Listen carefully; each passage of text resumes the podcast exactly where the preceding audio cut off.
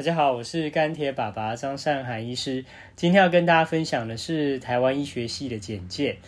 那整个分享会从医学系每一个年级的每一个课程的简单的介绍，那到国家考试哦，大概是以这两个部分为主。那我们就开始喽。那大家已经听过医学系，诶，到底是六年还是七年呢？哦，那其实哈，从一百零二学年度开始呢，医学台湾医学系就成为六年制哦，不再是过去的七年制了。好，那一年级跟二年级呢，就是所谓的医育课程哦，医学预备课程。一年级的话呢，有通识课、基础科学跟医学人文三大部分。通识课的部分，通常就是国文、英文、社会科学跟自然科学。那国文、英文的话呢，呃，就照不同的医学系的不同学校、不同的老师授课内容可能会有一些差别哦。那国文的话，可能就是唐诗宋词啊，或是一些写作等等；英文的话呢，可能是呃莎士比亚，或者是说诺贝尔文学奖的得主，或者是说呃用一些绘画的方式，吼。那社会科学呢，取决于不同医学系所属的大学，譬如台大、成大可能是综合性的大学，那所以会有比较丰沛的社会不学科的老师。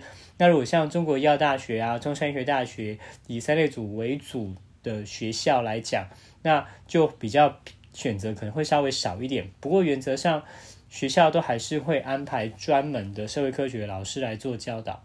那自然科学的部分呢，就不用讲了吼。那每个学校的资源都是非常充分的。基础科学的部分呢，有普通物理、普通化学、普通生物、有机化学、微积分等。那其实内容说不定比高中的三年级都还要简单哦，只是它全部从中文变成英文了。那医学人文的部分，在医学史跟心理学，那还有其他可能不同的医学系会开不同的医学人文的课程，譬如说，呃，有些会有医用台语啊，有些会有牵涉一些法律啊，或是说有一些呃邀请各个医师或各个呃医药界的人士来做演讲等等啊，其实这部分其实都蛮有趣的。所以我们可以看到，其实一年级真正跟专门的医学相关的其实非常少哦。那其实这个也是呼应到说，其实，在西方国家，医学系其实是学士后哦。所以，呃，台湾也是希望说，能够在一年级和二年级的时候，能够让呃学生其实拥有跟大部分的大学生一样的生活，去了解整个呃社会的形态，那以及知识的领域，然后再来慢慢的让自己的知识领域比较。集中到医学这个方面。那再我们看二年级，二年级就开始带入了基础医学哦，包括生物化学、分子生物学、生物统计学、寄生虫学、胚胎学等。那生物化学的部分呢，就是来探讨身体里面每一个基转哦，包括说糖类、蛋白质或者是脂质哦，怎么样的被吸收，怎么样去代谢。分子生物学呢，就是我们人体的 DNA，好，那要怎么样转译转录出蛋白质？那遗传是怎么样遗传的？哦，大概是这样子。生物统计学就是在学习如何把身边的，或是说你看到的事情，那去分门别类的归纳起来，用统计的方式，那去做出许多不同变因的一个显著性。那这个其实是呃建立在数学统计的基础之上。那对于未来成为医师之后进入临床，无论是做临床的研究或是做基础的研究，都能够有很大的帮助。那可以应用这样的知识来让在文献阅读的时候更能够了解你所阅读的那些文献，它的实验方法、设计技巧是什么。寄生虫学顾名思义就是。就是一堆虫了哈，那从它的形态到生活史，我们都要知道。那甚至其实要呃去辨认一些标本上面呃的每一种不同寄生虫的特征了。那胚胎学的部分就是从精子、卵子那结合之后成为受精卵开始，那到成长为胚胎中间的整个过程，每一个时期不同的器官的成熟，正常的如何，不正常的如何，我们都要去了解。那除了基础医学课程之外呢，会有许多医学相关的课程吼，包括跟生物统计学有点类似的吼，就是医疗资讯跟研究方法的部分，就是所谓的实证医学，就是教我们教如何用呃医学线上医学期刊那去搜寻文献，那进入关键字找到自己想要的一个文献，那来佐证自己的临床问题。那还有很多很有趣的，包括医学伦理的课程哈。那医学伦理课程其实现在都非常流行用所谓的 PBL 的方式哈，也就是 Problem Based Learning 问题导向式学习，那就是呃会让医学生呢分成不同的小组，那在小组的讨论间里面呢，呃有所谓的 Tutor 哦，就是指导老师，那。根据不同的教案的内容，让学生们自由的讨论。那可能分成两次，第一次讨论完之后，列出大家想要讨论的问题，回家收集资料之后，讲出自己的想法。然后第二次再回来分享。那每个人的想法不一样，背景知识不一样，就可以激荡出不同的火花。哦，我个人是蛮喜欢这样的方式的哈。好，那接下来三四年级呢，就是开始有所谓的基础医学的进入了哈。那基础医学的部分呢，在三年级的话，有大体解剖学、生理学、组织学、微生物免疫学、神经解剖学的。那这个部分其实是最重、最重的课哦。所以，其实医学系六年里面呢，其实大部分都是三年级非常的重哦。那尤其是这门课大体解剖学，我自己在念这一科的时候，就是累到整个人就是啊，带状疱疹非常严重，痛苦不堪。不过还是把它撑完了，这样。大体解剖学学分会是所有的课里面最重的，那也是呃呃每个医学生念完之后，我想这这六年里面或七年里面印象是最深的一个课了哈。那呃顾名思义，就是我们要去了解大体老师的身体里面的解剖的胃的构造，所以其实是不只是课本上面要去学习，那要来考试要背诵哈，那还要实际去。解剖大体老师把课本上面的每一条神经、每一条肌肉、每一条血管位置都把它辨认出来、分出来，所以这个大体解剖学呢，其实呃呃也要去了解说，呃对于生命的尊重，那以及是要感激大体老师哦。那呃在考试的方面，除了笔试之外呢，就是跑考。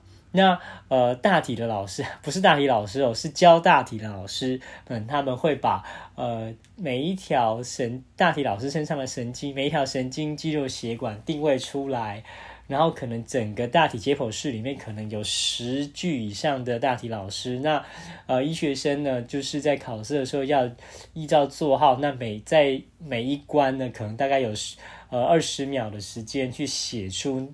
被标示的那一条神经、肌肉或血管的英文名字是什么？好，那所以就是我们要用用拉丁文的背诵方式去背每一条神经、肌肉组织呃的一个名称，然后要能够立刻的把它辨认出来，我觉得是非常非常的困难的啦。吼，那当然好好的学，其实对未来要成为外科医师就非常有帮助。好，第二个的话是生理学，就是去了解呃生理的呃功能哦，包括呼吸是怎么样运作的，消化是怎么样运作的，神经怎么样传导的等等哦。那这个的部分的基础呢，是建立在二年级的生物化学。好，再来就是组织学，去利用显微镜来看不同的组织，包括说肌肉啊、肝脏啊、心脏啊、神经啊，哦，不同的细胞的组织的排列是如何，样式是如何。那这个也是要跑考的哦。我们就是要在显微镜下去辨认，辨认说，呃，当下看到那个显微镜的画面，然后知道，哎，它那个是心脏的细胞还是肝脏的细胞，就是要把它写出来。好，那再来是微生物免疫学，去了解每一个呃细菌啊、病毒啊的生活史及在人体会造成什么样的疾病。那以及我们遭受到病原体的时候呢，身体会产生什么样的免疫反应？初级免疫啊、刺激反应啊，每个免疫细胞里面的变化是什么？在神经解剖学哈，我觉得这是一个医学生都说哈，神经解剖学就是。简称神解了哈，就是神才能理解的东的课程，那很困难了哈。那大体解剖学知道神经大概的走向，那神经解剖学我们要知道每个神经它的起点是哪个神经元，终点是哪一个肌肉，那去了解它的支配的动作是什么？那其实那个要背诵的整个量是非常非常的大，而且对于大脑的结构要非常有立体的概念。那我觉得这个是真的非常困难了，那也是花了蛮多时间的。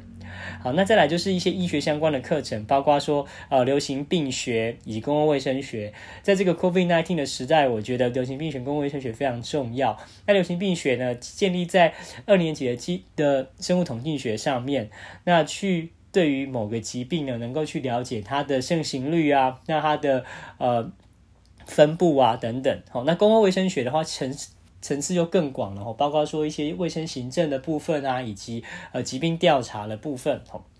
那再来四年级呢，还是有基础医学哦。那主要就是两大主轴：病理学跟药理学。简言之，病理学就是在学习人怎么样生病的，所以是建立在我们二年级跟三年级所有的课程上面。因为我们从大体解剖学、生理学、组织学等等，都是去学正常的细胞。哦，正常的人体是怎么样？那现在就要知道说，生病了的时候，那个显微镜下面原本正常的组织会变成怎么样？正常的大体结果变成会怎么样？哦，那药理学的话呢，就是原本正常的生理变得因为生病变得不正常了。那我们要怎么样把它变回正常的生理机转？我们就需要外来的物质，那就是药物。好，所以要了解每个药物的作用机转。把身体的异常如何变成变回正常哦？所以简单来讲呢，病理学就是讲结构性的人体异常，那药理学呢就是功能性的异常，所以两个加起来其实就涵盖了现代医学的几乎所有的范畴。那四年级除了基础医学之外呢，我们还会知道呃要加入临床医学哦。那这个临床医学就是大家所熟悉的。呃，内科学、外科学、儿科学、妇产科学、急诊医学等等，那会请临床的医师到医院来，呃，不好意思，到到学校这边来授课了哈。那到那会教每个医学生大概临床上那个专科里面常见的疾病啊，该怎么处理，那甚至讲一下大概呃医师的生活形态是怎么样吼。那呃还有一个就是临床能力的课程，那包括身体检查、影像判读，那医学生呢？四年级的课程是为了要衔接接下来五六年级进到医院去的见实习哦，所以一定要先了解到要怎么样帮病人做一个完整的身体检查，从头到脚，这个是有一个专门的方式的。那影像要怎么判读，包括 X 光啊，包括心电图，那电脑断层等等。吼，好，那接下来呢，我们就要进到医院喽。吼，五六年级基本上呢，就是所谓的呃实习。医师啦，哈，或者是见习的医师、实习学生等等，有非常多的名称。那基本上呢，五六年级两年呢，就会呃把全系的医学生呢分成不同组。那在你门诊表上面可以看到的每一科，基本上大家就轮流用这两年的时间把它全部走完了。那所以通常五年级的话，大家会先去一些比较呃。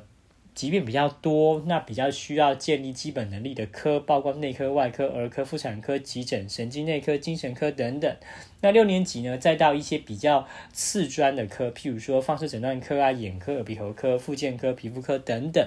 那这两年的时间呢，同时也会有一些病例写作的课程，让大家知道要怎么样临床的呃病例的记载。那这两年几乎都是在医院里面，偶尔才会呃有上大堂课的时候。那在医院的所有的一个学习，基本上都是在呃有合格的以及有呃专门的能教学能力的主治医师团队的带领之下来执行哦。所以呃也是跟各位听众分享了哦，就是如果有机会住到院，当当然是希望不要了。如果住到医院，那是教学医院或医学中心。那一定或多或少会遇到呃实习医师、实习医学生、见习师等等哦，来做初步的病史询问跟身体检查。那这样是一个非常合理合法的一个过程。那也希望大家可以呃给这样的呃医学生鼓励。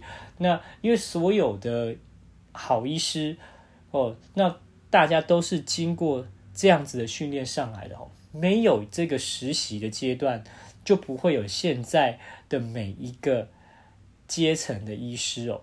好，那六年级结束之后，基本上就就毕业了。然后，好，那接下来要讲的就是在这整个六年的过程中的考试，那大概有三个大部分。第一个就是说，四年级的暑假要有第一阶段的医师国考。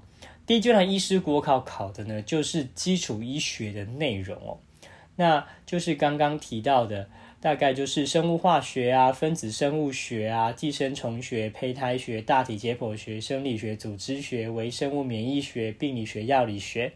哦，那呃，在六年级的下学期呢，有个临床技能考试，就是考刚刚提到的，就是怎么样去判读影像啊，或怎么样去做身体检查，怎么样呃去做呃抽血数值的分析。哦，你第一阶段国考要过，才能考临床技能考试。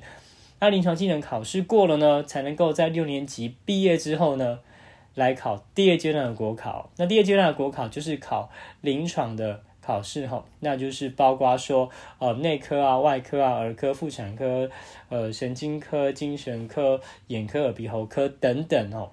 那六年级的这个毕业的第二阶段国考考过之后呢，那就正式拿到医师执照。那拿到医师执照之后，就是一个合格的。中华民国的医师，那就可以开始执行业务。好，那自己执行什么样的业务呢？那以及呃，接下来就医一个医学生拿到医师执照之后，从医师之后，那还有哪些的人生的生涯选择呢？那这个部分呢，我们会在之后的呃集数来跟大家做分享。OK，那今天就这样喽。OK，拜拜。